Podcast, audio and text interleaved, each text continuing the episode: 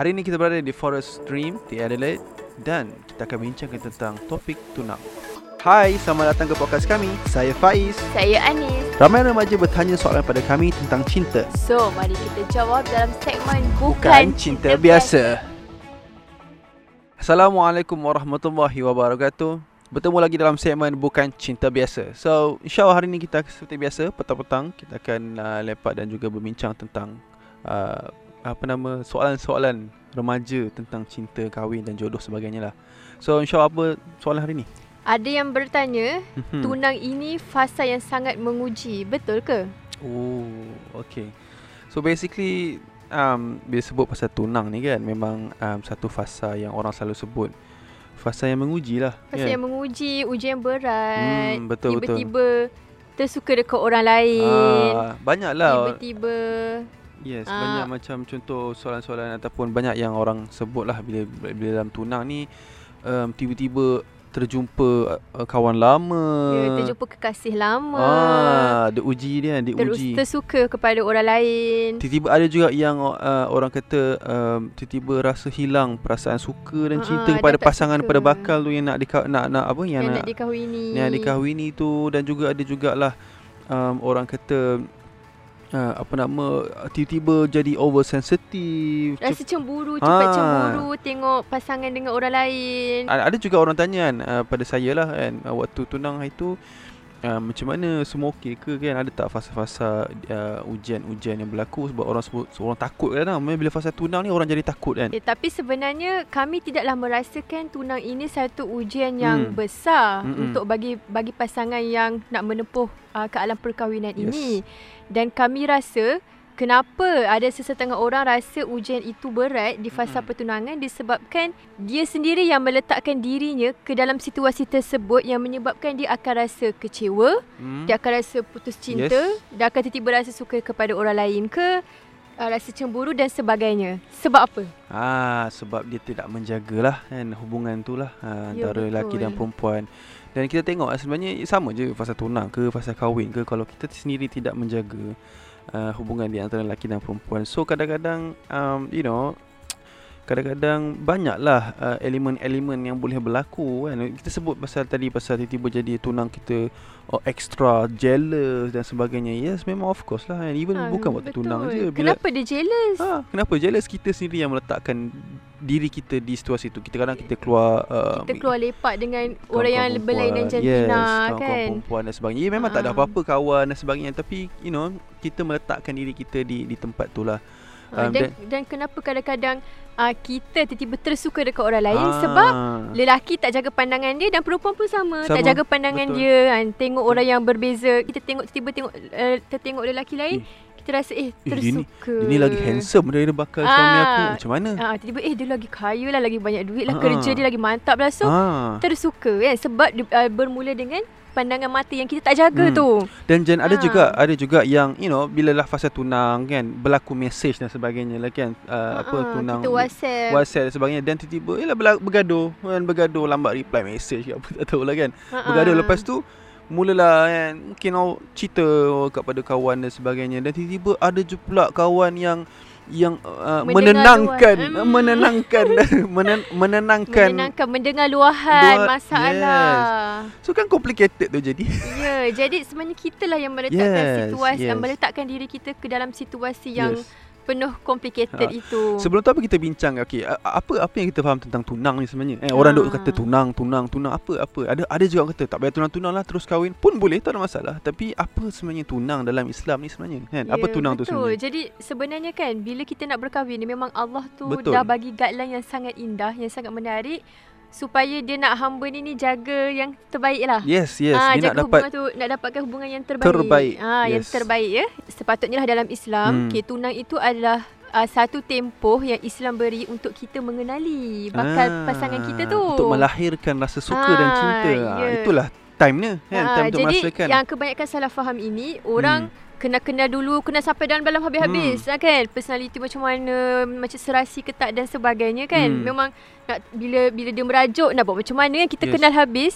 And then dah rasa serasi baru kita nak baru bertunang. nak bertunang baru, baru nak berkahwin kan. Jadi sebenarnya sebenarnya itu satu Mm-mm. konsep yang salah lah. Yes, Ah, yes. dalam Islam uh, dia beri tempoh untuk bertunang tu sebab untuk kita nak kenal bakal pasangan kita dan Betul. sekiranya kita rasa tidak okey, maka kita putuskan. Betul, sebab Maksudnya kita tunang- tak jadilah. Yes, Ha. and, and then sebenarnya tunang ni pun satu fasa yang telak, tidak perlu di, diheboh-hebohkan. Ya, betul. Majlis pun perlu kita Ha. secara ya antara antara dua pihak, family, Keluarga. keluarga, Ha. cukuplah kan kita bincang. Bila sebut pasal tunang ni um, memang uh, satu fasa untuk mengenali lebih lah kan. Mm-mm. Tapi ada batas-batas dia yang perlu kita jaga. Kadang-kadang tunang ni orang uh, oh ke sana, ke sini. tunang dah macam satu satu lesen besar lah kan untuk pergi uh, Nak pergi jalan sana, jalan sana sini, sini. ya. Lepas tu kadang-kadang masyarakat kita pun macam oh tak apalah dah nak kahwin dah dah tunang. So sebenarnya salah. Ya sebenarnya Kan? salah. Benda-benda Jadi macam ni lah yang yang Ha-ha. membawa kepada satu uh, apa nama?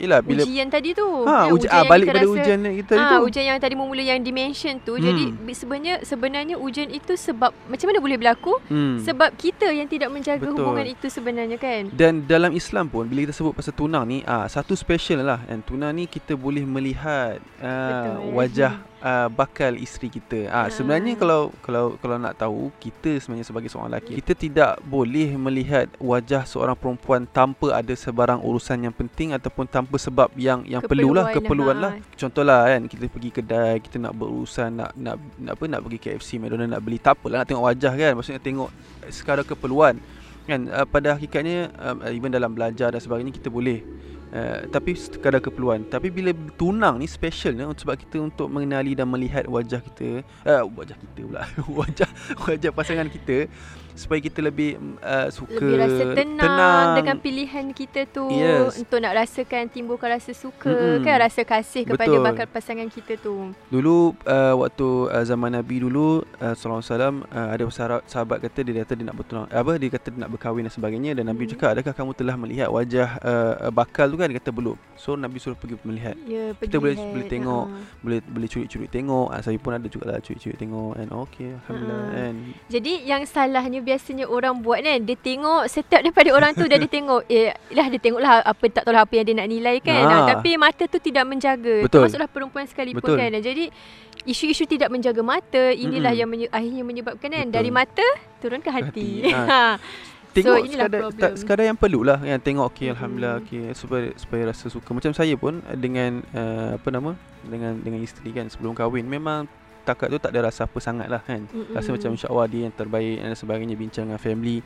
Dan bila kita bincang tengok okey dah tunang kan uh, proses tunang. Dan tak tahu lah nak cakap bila tunang ni memang betul lah dia tiba rasa makin lama makin suka. Ya, ah. ha. Kan Betul, jadi kita tak adalah rasa ujian-ujian yang yang Oh, tadi tu kan. Ha, kita rasa okey. Ha, ha. Kita, Kami Okey. rasa fasa turun kami ni macam sangat uh-uh. sangat indah. Indah uh, sebab uh, alhamdulillah dijaga. Tapi nak kata tak ada ujian ada juga. Tapi ujian tu Hmm. ujian more kepada eh bila nak kahwin ni? uh, apa hubungan tunang apa semua ni per, uh, syaitan pun ada peranan dia kan. Ah, Dia Ah, ah. menggunakan segala Ah, jentera-jentera Kadang-kadang dia. kita teringat eh sebab dia rasa ki- kita teringatkan seseorang Hmm. kita rindukan seseorang yeah. kan ataupun kita yalah rasa suka ke tak ada masalah benda itu fitrah Betul, tapi fitrah. benda yang boleh yang tapi benda yang harus diuruskan supaya dia tidak jadi overdose sebab Yes, bila overdose inilah yes. yang bahaya. Ha, jadi sebab tu tempoh tempoh tunang ni tempoh yang sangat crucial. Jadi Mm-mm. memang elok dipercepatkan Betul. perkahwinan itu. Kalau kalau nak tanya saya lah dulu kan Saya rasa benda yang saya kalau saya boleh buat Memang saya nak mempercepatkan lagi lah tunang tu kan Kami tunang dalam apa setahun Setahun juga kan Setahun, Setahun juga. So ha. kalau boleh nak less than that Sebenarnya tu teknik sebenarnya nak tunang tu Cik Hmm. Tips tips Te- Tips Ah, untuk bagi nak bagi parents kahwin. Nak bagi bagi parents mempercepatkan perkahwinan adalah kita tunang. tunang dahulu supaya kata eh tak payah lama-lama ni kena cepat kena Dah cepat. tunang kena kahwin dah ni. kena cepat. alhamdulillah Ha. teknik tu uh, nak kata berkesan sangat okey lah boleh lah Ha, ha. uh, kami dapat uh, kahwin awal juga alhamdulillah tapi setahun tu bagi saya agak proses lama kalau kalau siapa yang yang baru nak bertunang dan sebagainya kalau dapat elak uh, dalam masa yang panjang uh, lebih baik lah kan lebih baik Hmm. potong lah 6 bulan ma- maksimum 6 bulan lah saya rasa cukup Ha-ha. untuk mengenali uh, pasangan kita. Dan juga waktu tunang tu memang ada rasa rindu lah. Eh, rindu suka dan sebagainya. Eh, fitrah manusia dan apa yang kami buat eh, kepada saya lah saya tak tahu apa yang uh, apa Kak Anis kita buat. Macam saya um, saya message uh, uh, mak uh, bakal mak betul saya kan. Mak dia saya tanya apa khabar dan sebagainya Tanya Ah. tentang kita kan. Tanya tentang dia lah Apa dia suka ah. makan dan sebagainya. Kita tahu Oh macam ni. Eh, Tak ada masalah. Orang kata nak kenal Itu orang kata Bila fasa tunang ni Apa yang kita nak Apa yang kita nak tahu? Dia suka makan apa? Dia suka warna apa? Tak ada masalah. Tanyalah parent Tanyalah ayah dia. Hmm. Kan? Even kami pun Dulu kita pernah keluar uh, Tunang. Jeng jeng jeng. Tunang kita keluar. Uish. Tapi bukan berdua lah Ya, kan bukan berdua bersama parents. Yes Berapa kali kita kita, kita Dua keluar kali. Dua kali Dua eh? kali lah masa bertunang dua kali Hmm, keluar. Yes dua Kita ada juga jumpa kan um, uh, Apa nama Family saya Dan juga family uh, Isteri pergi kedai makan bersama lah kan Saya Mak saya Adik-adik saya Dia uh, Parents dia Dan siap duduk uh, Saya Ayah saya Bapak mentu Bakal bapak mentu saya Dia uh, Mak dia Semua ada kat situ. So tak ada Tak ada fitnah ha? Uh-uh. Ha, ha, biasa. Tapi tak adalah bercakap pun. Malu kan. Tengok dia jauh macam tu. Hmm. Okay senyum macam tu je lah kan. Ha, lepas tu bertambah suka lah ha, Dia tak boleh buat apa lah kan. Kita manusia. Hmm. So a, boleh je nak jumpa Nak jumpa Nak jumpa tunang kita. Pergi pergi rumah dia. Tapi saya nak fikir Orang zaman-zaman dulu Atuk-atuk nenek kita Diorang ni adab diorang tinggi. Kan saya pernah dengar um, Orang zaman-zaman dulu Kalau nak jumpa tunang-tunang dia kan uh, Ataupun orang yang dia suka Dia pergi rumah Dia pergi pergi rumah, kan jumpa parents Yes kan. ha, So at least parents tahu Apa yang diorang buat kan, Dan sebagainya Rasa malu itu tinggi. Betul. Sekarang kita rasa rasa malu tu hmm. dalam dalam diri kita mungkin makin berkurang kan. Dan kita orang- bebas nak buat apa yang kita Ya, nak. itu yang bahaya tu kan. Mm. Uh, and then orang Melayu ni sebenarnya memang kita terkenal dengan satu sifat uh, yang lemah lembut, yang yang apa nama? Malu. Malu kan. Orang zaman-zaman dulu memang malu lah kan. Bukan sekarang. Sekarang kita boleh keluar pergi ke SCC dan sebagainya berpegang tangan.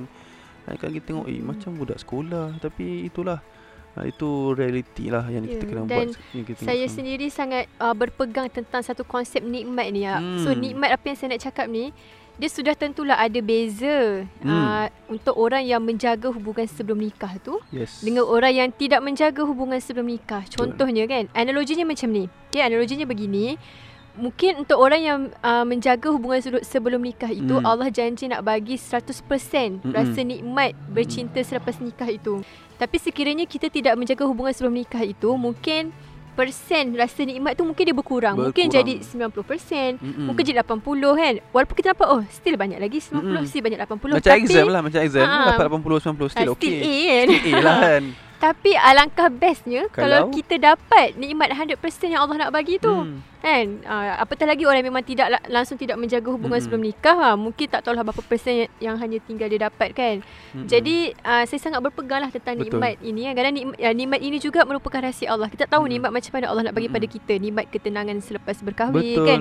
Kita tak cepat rasa jealous ke. Mm-mm. Tak tak tak ada rasa sangsi. Dia Tak ada rasa betul sangsi tak ada kepada sangsi. Betul. uh, pasangan kita sebab So akhirnya Ah. sebelum kahwin pun kita tahu dia macam mana. Dia pun tak jenis jaga, uh, kan? apa tak jenis berliar-liar ke sana ke sini. Kita pun tenang lah. Mm-mm. Kita yakin dengan dia. Sebut kan bila kita sebut pasal uh, nikmat ni eh, orang kata lepas tunang baru kita dapat ataupun kita kenal. Sebenarnya menarik sebenarnya kan. Sebab saya bila saya kahwin ni saya tak ba- banyak saya tak tahu sangat pasal dia kan. Every day tu is actually even sampai sekarang pun uh, mm, saya masih belajar tentang dia. So benda tu adalah benda yang yang best lah. Oh, dia ni macam Ah, ni. Oh, dan macam hakikatnya tu. kita pun takkan kenal uh, Ah, ah. pasangan kita tu macam mana proses mengenali pasangan Betul. kita memang sampai kita mati sebab kita sesama manusia dan Betul. kita ni berubah-berubah. Yes. Eh, ada masa umur du- 20 lebih mungkin kita jenis yang sensitif dan makin tua tak sensitif tapi ada orang bila muda dia tak sensitif bila makin Mm-mm. tua dia jadi sensitif. Dia berubah-ubah kan? Berubah-ubah. Jadi sebab itulah proses mengenali pasangan ni Mm-mm. berlaku sampailah kita mati kan Mm-mm. sampai Kadang-kadang kita, kita, rasa macam oh bagilah kenal-kenal dulu kawan-kawan dulu. Dia tak akan menunjukkan diri dia yang sebenar sebelum dia Betul. kahwin. Nak betul-betul tahu lah lepas kahwin tu macam mana. Ha, dah oh, macam ni. sebumbung Ha, kita barulah tahu. daripada A sampai Z. Hmm. Yalah bila kita sebelum kahwin dan sebagainya kita banyak nak you know nak nak tunjuk yang terbaik ataupun the best form of diri kita lah Mm-mm. ha, daripada pasangan kan. So at the end of the day um, inilah dia bukanlah kata menipu uh, benda yang tidak 100% pure lah. Uh-uh. So ada Jadi mm-mm. sebaiknya ialah kita cukup tahu sekadar apa yang perlu uh, family yang baik dan sebagainya kita serah pada Allah kan Ha-ha. jodoh tu kita dah bincang sebelumnya jodoh tu milik Allah dan kita uh, tapi uh, jangan orang salah anggap pula memang kita kena ada rasa suka kan Rus, rasa suka tu tak semestinya kena 100% Ha betul. kita bina lah Ha. kan macam saya mungkin tak tahulah makin lama makin lama kan tunang oh okey naik Masa sikit, awal-awal rasa tak ada suka pun Biasa kan. je. Ha, lama-lama tu Mm-mm. ha ah. ya, yang paling penting matlamat kita nak kahwin tu sebab apa itu yang Ha. mengikat kami lah insyaAllah Ha. So insyaAllah terus saja. Um, Kalau siapa-siapa ada soalan Persoalan-persoalan yang nak ditanyakan Bolehlah tanya pada kami. Jadi ingat je tunang ni dia bukanlah fasa yang uh, Hmm. begitu berat, fasa Mm-mm. ujian yang berat. Se- sekiranya, Sekiranya kita menjaga. kita menjaga. Kita So- ikut guideline Islam yang betul, insya-Allah tu fasa tu adalah fasa yang sangat best dan seronok. Yes. So Uh, try lah. Okay kita jumpa lagi Di next episode. Assalamualaikum